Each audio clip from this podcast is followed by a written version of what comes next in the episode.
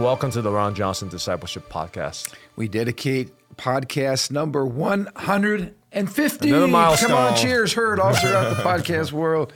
To Jesus Christ, our conquering King, our, uh, our risen hero. We just, of course, celebrated uh, Resurrection Sunday, and none of we wouldn't be sitting here talking if it wasn't for the fact that Jesus Christ is alive. We'd have nothing to talk about. So, thank you, Jesus. We love you, we honor you, and we dedicate podcast 150. Now, first of all, did you ever think we would have sat here doing 150 podcasts? That's a lot of podcasts. I mean, it started out with our Facebook Live in the middle of our COVID quarantine. That's right. I mean, that seems like a dream, right? There's a, lifetime flashback ago. on Facebook that came up uh, of something. I was like, wait, I remember that. We were talking about. Yeah.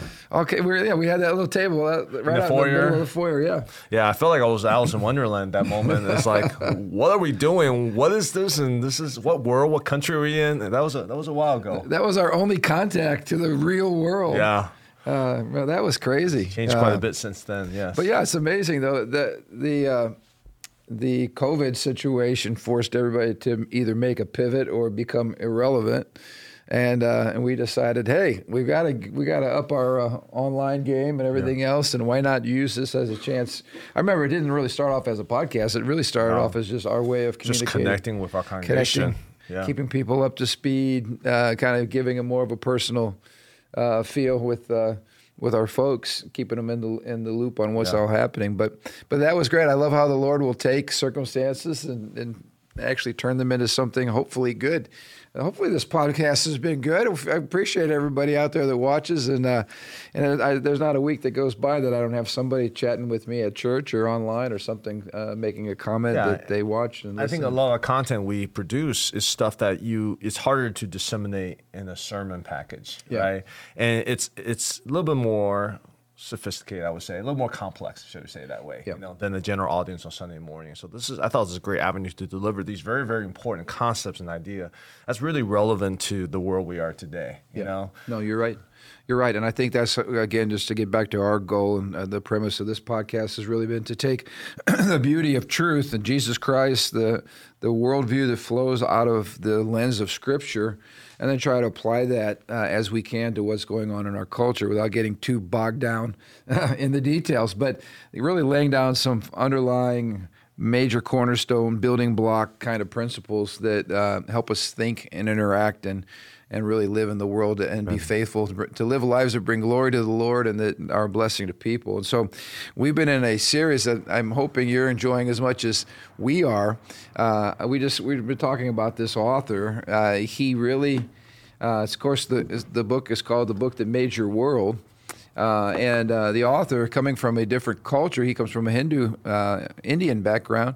Uh, he is able to ask some questions that, that those of us in the West that come from a Judeo-Christian worldview, we just assume as like the air in which we breathe, right? It's Right. just the way things are. But he he really asked some questions that that make us think like, hey, yeah, how, how did that get to be that way? And I think, you know, last week we dealt with the um, the chapter on technology, and today we're dealing with a chapter called heroism. How did a defeated Messiah conquer Rome? And I, and as we chatted, really he conquered more than Rome. Jesus, the quote defeated Messiah, conquered the world and really redefined how we value in the West and in much of the world for that matter, how we value what a hero is. Yeah. And he starts off. I'll just I'll just wax eloquently here by quoting uh, Jonathan Swift, a wonderful heroic poet.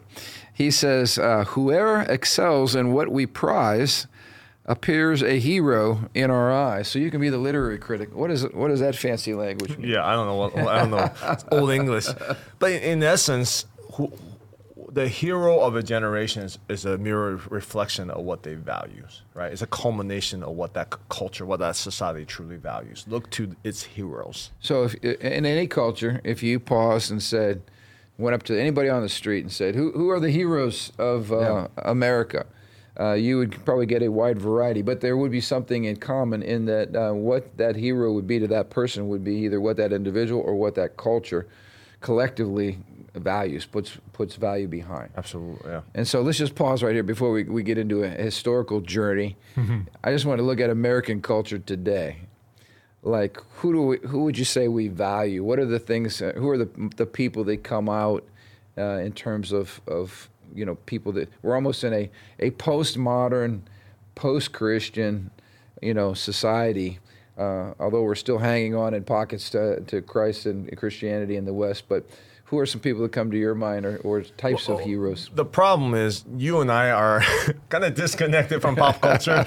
yeah. Asking you and I is probably not, uh, we're not resembling the larger culture, but I am assuming. Yeah, I'm not asking yeah. you for your personal right, heroes. Personally, my personal hero and your personal yeah, hero probably our, white. I, yeah, it would be a little different from yeah. from the world from what American culture is. But I, I'm guessing, you know, these uh, uh, TikTok stars or some movie stars or Beyonce or it's an, interesting people like that. We value uh, fame yep. in many ways over substance. You know, like Elon Musk, wealth, fame, yeah, power, wealth, beauty. Um, yeah, uh, you know, our our thing is a powerful platform, being an influencer, influencer, have, having be- a voice, looking good, driving nice cars, living in huge yeah. houses, and it tends to be our our entertainment folks have become our heroes. So either yeah. it's either uh, uh, Hollywood set, uh, our our music entertainers, our sports stars, um, not too much uh, political stars, not too much uh, pastoral or clergy or religious uh, heroes. Right. Um, so not so much self-sacrificing heroes or, or, people that are known for character or anything like that. It tends to be more superficial uh, money, wealth, power, sex appeal. Yep. Um, some of those types of things that we tend to celebrate today. Yep. Um, but he asked a great question. And, and, again, I love his ability to, to ask powerful questions that really stimulate thinking. He says, Why do we expect and demand, quote, civilized nations to send troops only to liberate the oppressed but not to exploit them. What has changed us? And I think this is such a good question for us in America to ask uh, because America is unique, and we need to we need to get back to why we're unique. We we have the military power and the economic power to dominate um, other countries. Um, and it's probably been more pronounced in in, in previous uh, decades, you know, than it is even now. But we still have the economic, the military, the technological prowess that if, if we went into basically any nation we wanted to, with the exception of, of maybe a couple with, that I could see would uh, pose a, a challenge, um, we could go in and dominate. We could take over the whole country. We, we could make them a, uh, a colony of the United States or just brand them United States East, West, North, South. Um, make them part of our, uh, you know, our, our United States we could add a few. Eh, we could add a few large states or whatever. Eh, um, and the point would be, we could, you know, we have the power to take over, and why wouldn't we? Why wouldn't we exploit them if they have something that we need? Why wouldn't we go take it? Um, and who would, who is there to say that it's wrong? Mm-hmm. And why is it wrong? Because because we do just the opposite. We go in. Uh, we try to protect the underdog. We try to to uh, you know win a war that is a necessary war, a just war, to use uh, theological terms. And then we do something that uh, other nations would find unthinkable. We, we invest our dollars and our resources to help rebuild a nation that we just defeated that might have been our enemy. Yeah. And it's like, who in the world does that?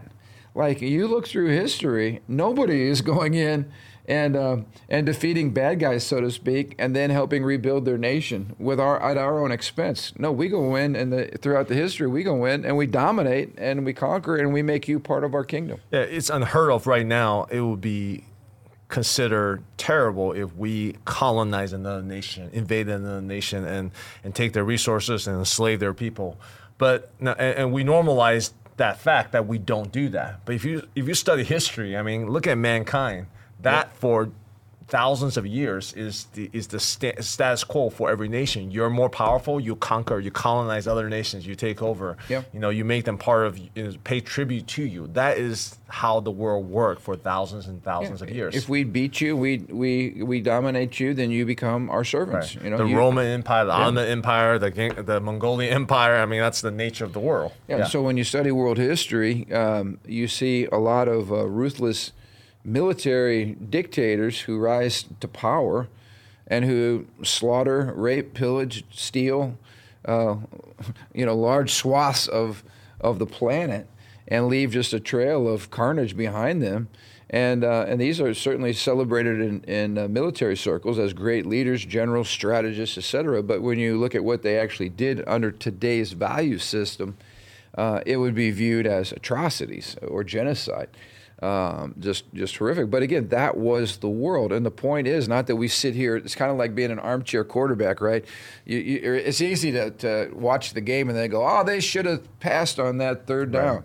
Well, that's easy when when the game's over. Yeah. We're sitting here going, "Oh, that was terrible," but it's like, no, it wasn't terrible in their day. I mean, I'm not talking about situational ethics. It was terrible, but I'm saying nobody viewed it as terrible right. because uh, the world had not changed yet, and there's some radical things that happen in the world. We celebrated it just last last Sunday, involving Jesus Christ and the radical change that Christianity brought to the world. But let's talk a little bit about, for instance, the classical hero. How how would you describe the class, or who were some of the classical heroes?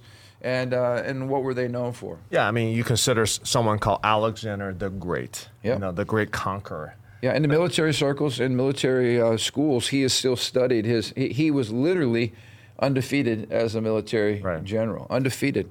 His his empire spread all the way from Greece all the way down into India uh, and even into Egypt. Um, we're talking about a massive land mass of people that he conquered. And he did all this in basically a decade. This was a decade of his 20s. Right. He, he died early. Yes. I remember he, him dying early. But again, even his name, the Great. Yep. What does that symbolize? Yep. You know, again, compare him to our current culture he would not be considered so great because he's just killing, murdering, right. taking over taking lands. over other lands and yeah. other peoples. Yep.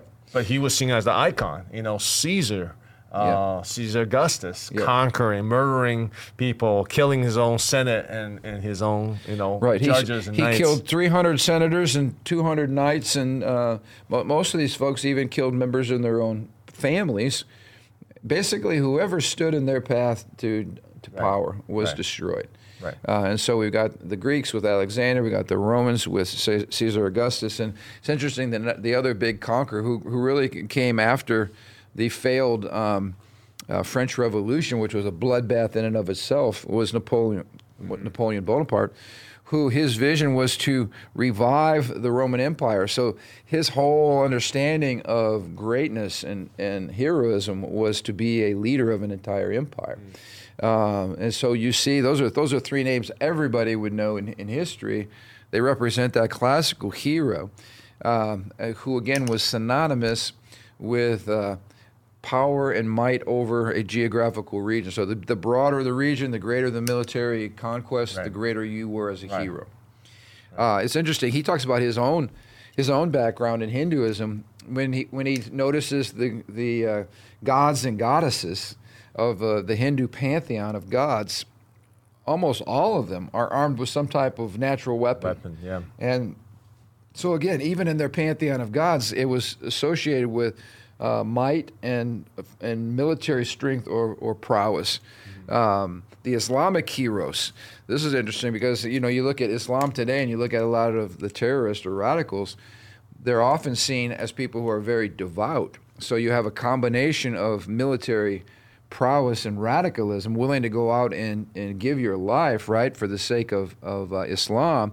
Uh, but these people are also viewed as heroes in the eyes of the Muslim clerics. So, in other words, uh, under Islam, there is nothing wrong with going out and killing your enemies and uh, and taking over and dominating, taking yeah. over land, as long as it's right. done in the name of Allah and, and Islam. That's actually celebrated. You're, if you die as a hero, if you were if you're the suicide bomber. So yeah. now you have a now you have a blending of uh, of, of religion with with might and yeah. power uh, and that's and you have modern day Islam. So um, let's move to the different era. That's classical hero. Let's talk a little bit about the medieval hero because right. this is another interesting combination and transformation. Yeah, that was interesting reading about that whole part. That's where the whole chivalry and the knight and yeah. the knight, the round table and honor and all that stuff look like. But you know, chivalry, what it means today is not what it meant back then. Right. There's actually some very specific qualifications of chivalry, and a lot of that is bad. It's destructive. It's very pride driven. It's very show off driven, and it's still very uh, uh, women domineering, yeah. uh, women as prizes kind yep. of thing. Yep. Uh, you're right. It's Jousting, not just, it's not killing just your opponent, opening yeah. the door uh, as we would as a gentleman. There was certainly the gentlemanly aspects of it, but we have here a blending of personal bravery, physical strength, skill in the use of arms, and it's all kind of wrapped up in the term prowess. You know, you Right. you have uh, military prowess uh, as a, as this. Uh, strong, brave, conquering, but you're doing it for a higher cause. You're doing it for nobility. You're doing it for chivalry. Yeah, for loyalty, generosity. You know, it, um, yeah, it's it's it's a like even not that recently, dueling was a thing. Yeah, in early America. and yeah. that's kind of like a honorable thing. It's like it's like Right, like you- you, and I get in a fight. Instead of sitting down and like, hey, let's hash it out. It's like let's you go. know what? I let's forgive go have you. a duel. I Yeah. forgive you. Would you forgive me? Yeah. Instead Yeah, of doing that, let's just uh, let's go to the backyard and you bring your gun, I'll bring my gun and see who, we'll who see comes. who- yeah. It's just interesting, you know. Yeah, the, well, yeah, it was the whole idea of honor, pride, pr- yeah. especially men. We, we, I think we have a bigger, uh, bigger challenge there maybe Yeah, than the yeah, ladies. yeah. But anyway, I, I like Yeah. to call this era the sanctified soldier, not sanctified in the in the good sense, but Right. was, as you said, that the the church was so powerful, and the way they brought in these these knights and kind of, you know, te- tempered them was to say, hey, look, we want you to dedicate your prowess, your your chivalry Right. Uh, to the Lord and to His service. So they would literally take their armor and lay it on the altar and, Yeah. de- and dedicate themselves. Uh, and there were some powerful groups. There was the Order of the Knights Templar, for instance, who some of these groups that they had noble causes in the sense that they were going to to fight an enemy. Um, at that time, it was Islam that was spreading all across Europe and that had taken over Jerusalem. So you, you read about the whole uh, Crusades, which the uh, the left likes to use as a uh, a battering ram to, to beat up you know Christians. Um, but I've heard someone say that the that the Crusades was basically uh, a a 200 year uh, delayed response. Um, from the West and from Christendom. Not that I'm justifying it, but but it, there was so much Muslim aggression all through Europe and the Middle East. uh, That was finally the response. And again, there's there's equal uh, harm done It's and very messy. wickedness Very done. messy, yeah, yeah. in the in the name in the name of Jesus. Right. And as the author points out, the reason that Christian quote Christian chivalry did not survive was that it's not biblical. There's Yeah. not really a biblical precedent for for baptizing military prowess and might with uh, the gospel. Right. And use in other words using force to convert people or using Right. force to destroy you know your enemies. Um, and so we move from the medieval hero to that was a little compromise period in Yeah. which the church tried to Yeah, it was a blending. blending of, of this classical uh, heroism to like, hey, you know what? We're not going to take away completely, but now we're going to sanctify a little bit. Yeah, you know? exactly. Yeah. Uh, try, try to gospelize it, Yeah, uh, right. temper it. And then we get into the modern hero. And this is interesting because a lot of this, uh, what we see is men throughout history and women, uh, but he lists several of the men here. Uh, for instance, John Wycliffe, Martin Luther, uh, John Huss. Uh, some of these folks were burned at the stake. Yeah, Tyndale. Uh, yeah, yeah, William Tyndale. I mean, th- these are these I are didn't know about that, yeah. men who, um, for the sake of conscious conscience, Yeah. like you know, I think of Luther uh, when he stood before his accusers and basically said, you know, I'm a I'm I'm a prisoner of my own conscience. Yeah. I'm not. I cannot deny what I know in my heart to be true. Uh, and based on his study of the scriptures. So we see something injected here that is absolutely new. You see, the hero is the person who stands in the face of all the opposition, all the power Right. brokers. Right. Like in that case, it was a, a compromised, wicked church. And they're saying, look, we must do what we're doing. Uh, and if you need to kill us, uh, then do so. But we're not going to, we're not going to compromise our conscience. Mm. And so you see somebody that's saying, hey, it's not about power, because many of them were offered, hey, if you'll just recant, right? Right. If you'll just recant, then we'll give you X, Y, and Z, and you can live a great life, and you know we'll live happily ever after. In fact, some of them, I'm sure, were even bribed because of the power that they had simply by the audience that they were gathering. Because truth is compelling, and I think you know that when we saw the Bible, for instance, by Wycliffe and, and William Tyndale and and John Huss or John Huss, when it was translated in the language of the people. It was that was an act of empowering because now people could read the scriptures with their own eyes, and Yeah. they could they could say, "Wait a minute, Like, there's no indulgences in here. Ex- exactly. Pay money to get your sins absolved. That doesn't. or to get your relative out of purgatory, Yeah. uh, and it was all a money making scam. And so when people started reading the Bible, and especially Luther, you know, when he put those ninety five theses, nailed them to the door. Uh, he was saying, "Hey, wait a minute. We need to go back and have some discussions about these ninety-five points because as I read the Bible, uh, and as the Bible is being put in the hands of the people, uh, again, Luther with the first German translation of the Bible, um, all of a sudden it liberated people, and they started saying, "Wait a minute, we're being uh, oppressed in the name of Christ." And we don't like it. And so the power went to the person who was standing up for what was true. And this is the first time when we see uh, truth become an element of what makes somebody a hero. Uh, so the person who's willing at that point to stand for truth in the face of all kinds of opposition, including um, death. Uh, you know, so so I look at, for instance, at some of the movies that I love the most, the movies that that appeal to me. And you and I have had these discussions about some of the, the modern superheroes, which are really fictitious heroes. I prefer a real hero, like a flesh and blood hero. So um, when you look at the movie Braveheart, for instance, right, which is every testosterone-driven guy's chest-thumping movie that we all Right. we, we all love. But- you look at him when he's being tortured, and that scene where he's tortured, and he he yells freedom, right, and you're just like. Uh, but you realize that's a that is a real person in real history who who really died and, and who died in a horrific way and whose whose death spawned a, a revolution, right? Right. Uh, or I love the movie um, Patriot, which is based off an actual historical figure, um, because he's he he stands for his family, he stands for freedom. He's an unwilling hero. He doesn't he doesn't want to you know, get into war. He hates war. He knows what war did. He knows what war did to him. He's got a he's got a jaded past, right? Um, and and yet he rises to the occasion and rallies, you know, a nation. Uh, and now we have America because of, of men like that, you know. I, but he did it because of what he believed was true, and he was willing to lay his life down and die for what was true.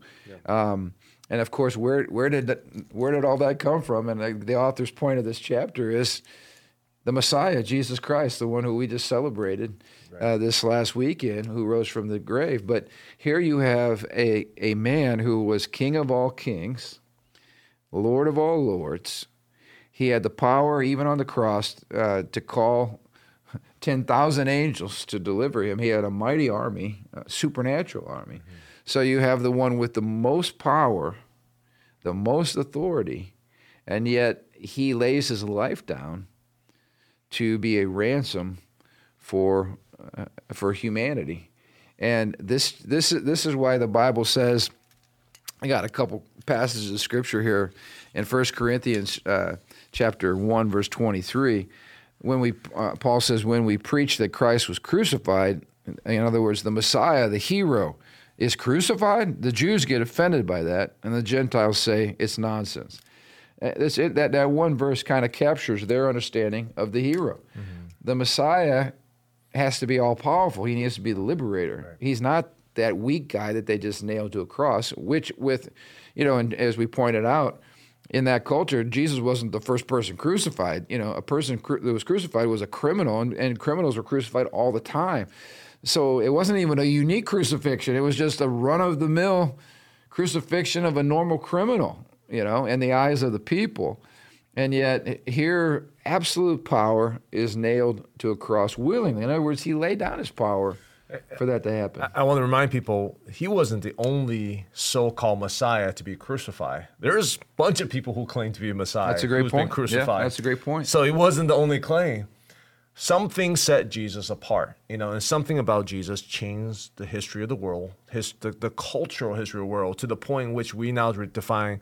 Well, I wouldn't say modern America today, but for a long time, for Yeah. a few hundred years at least, we have redefined the hero as a servant of the people, Yeah. right? Jesus says, if you like the world rules, the world leader rule upon you, but not so with you. Whoever wants to be first must be last. Right. So a servant leader, that whole idea of servant. He mentioned the word prime minister, the idea of the prime minister, right? Yeah. When India had their first prime Chief minister, servant the, or the- The, Indian, the Indian prime, first prime minister was, you know, educated in, in England, which Yeah. at that point England has been very Christianized. And he says, "I'm the first servant." Yes, which was what is prime minister prime means. minister means. It's it's, it's crazy. Uh, you are you are a martyr. You stand for truth and not for power.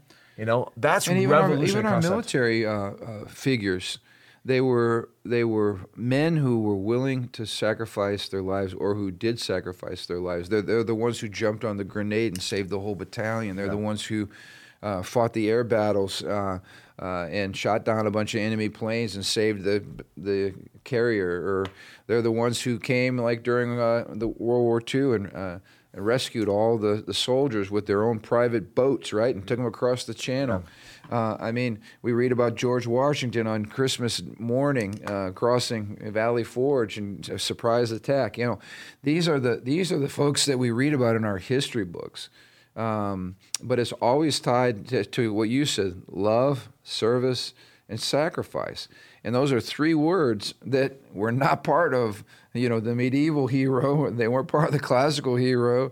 It was all about blood and slaughter and power and might makes right. Yeah. And uh, and it was just an ugly time to be alive. But that's that's what they truly celebrate. now we look back and say, yeah, you know what? That's all. That's all kind of we put that in context. But within their world, can you imagine living in a world in which that like if you're a bully, you are celebrated because Yeah. you're the biggest and baddest guy in And, town. and if you're the bully, I want to make sure you, I'm not crossing you. So I'm going to come and celebrate you for Yep. your. I'm going to do whatever it takes to bow to you, honor you, because if you're bigger and stronger than I am, I, Well, man, meanwhile, I'm trying conniving, so I connive in the background, so I can become the next biggest bully. I mean, you're basically the mob. I mean, that's. The, I mean, I don't know. Yeah. I've never lived, but based on what I've heard, You- you have no personal yeah, I have no personal experience. experience. but basically, it's it's it's the mafia mentality. It's like you're always looking for someone to get you because it's power driven, right? Yes. That's a horrible place to live. Yes. So Jesus, hellish, yeah. Oh, absolutely. So Jesus comes on the scene, and, and look at what he says. Think about how radical this verse is in light of the culture in which he lived. I mean, Yeah. this is the Caesars and all those people. Yeah. Jesus comes along, and this is in uh, Mark chapter 10. He says, You know that the rulers in this world lord it over their people. That's exactly what we're talking about, right? Officials flaunt their authority over those under them. But among you, it's going to be different, Jesus says. Whoever wants to be a leader among you must be your servant, and whoever wants to be first must be the slave of everyone else. Yeah. For even the Son of Man came not to be served, but to serve others, and to give his life a ransom for many. So, this is, I mean, we're, we read that and go, yeah, yeah, yeah. That was the most radical Yeah. You know, out of the box, like, what are you talking about? I bet the, I bet his disciples, when they first heard that, were just staring at him because all that the, the world in which they lived in was nothing but but dictators and power hungry tyrants and slaughtering even your own family. I mean, some of these folks killed their own mother to take over, you know, their Yeah. own brothers and sisters. Uh, I mean, this was a wicked, diabolical, hellish world. And Jesus comes and says, if you want to be great, become the slave. You know, if you want to, if you want to uh, uh, uh, be powerful and be a leader, then lay your life down and love other people and serve other Wash people. other people's Wash feet. other people. Yeah, wash their feet. Are you, here, here you have the most powerful being in the whole universe washing stinky feet. I mean, are you kidding me? And ultimately, again, does not compute. Ultimately, allowing himself to be nailed to a cross, beaten beyond recognition, and and to die uh, naked and alone, suspended between heaven and earth. That's that's uh, Good Friday and, and the and the whole weekend we just celebrated, only to be resurrected with power and glory. And I love what the Bible says about Jesus because he was willing to lay down his life and and to put aside his his godly attributes and become a human being and to suffer and to die. Now, Philippians 2 says God has exalted him above every name that has been given. So, the, the greatest hero of all time and for all eternity will be the one who had the most power, but who used it uh, for in a sacrificial way for the liberation and the blessing and the freedom of the most people. And I love. Uh, I love what uh, the author says. He says, Now, heroism involves a surrender to God that authorizes God to sacrifice you for the benefit of others. Yeah, I had to laugh when I when I saw that. You know, we surrender to God, and then our surrender to God authorizes God to use us as sacrifices in the service of other people. Um, uh, and that that really is the gospel in a nutshell. It's love. You know, Jesus even said, "Love your enemies." That's that. That is to answer the question that we started with. Why would we go into a hostile country that was dedicated to our destruction? Right. I think of like Japan. Yeah. Uh, why would we go to Japan and spend, you know, billions of dollars to pour into their nation to rebuild their nation when they were committed to the destruction of the United States and all, and all of our people and everything that we stand for? Um, that idea only comes from people who have Jesus. And I think it was MacArthur who was talking about during the rebuilding about sending missionaries because these people need a moral infrastructure, they need a worldview. Uh, send missionaries. So here you have a general uh, of a conquered land who is seeking to rebuild, but to seek to rebuild with a godly, Christ centered foundation that will be a blessing to those people. Yeah. Um, again, that comes from the Christian worldview, comes from nowhere else. And I find it interesting now. We got a lot of people on the left who are talking about, oh, stay out of these countries and colonialism, blah blah blah blah blah. Again, we are throwing the baby out with the bathwater because we talked about even in his, even he would admit in his own country that Western influence brought a lot of blessing. It also brought a lot of wicked people bring a lot of uh, greed and uh, oppression and everything else, exploitation. Um, but the point being, we have all these leftists now who use Christian morality to attack Christianity. Uh, it's their own version of it, but uh, they're using the worldview that they're living in that they owe to Jesus to reject Jesus, to right. reject the West, to reject all of our values.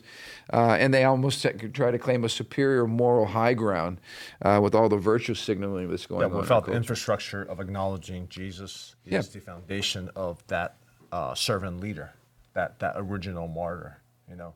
Uh, I mean, no, it's a good point. So it's yeah, it's easy to, to uh, to attack everything, but the very infrastructure you're using was created by Jesus and by the gospel and by Western civ in general, which they're now trying to distance themselves from. Well, and and the world we have today is we have a semblance of this. Like, yeah, we want to serve the people. We're doing for the people. We're doing for democracy, but it's all superficial. Embedded in that is is not allegiance to truth Right. It, embedded in this is a allegiance to power. I mean, yeah. you and I were just talking about you know, even right now what's going on with the indictment of Donald Trump. Like or hate him, I mean, both the left and the right can agree this is a trumped up charge. These charges. This is are, politically based, a, and yeah. power is the motive. It's the ultimate power play. It's not truth based. It's power play. Now you can put all kind of.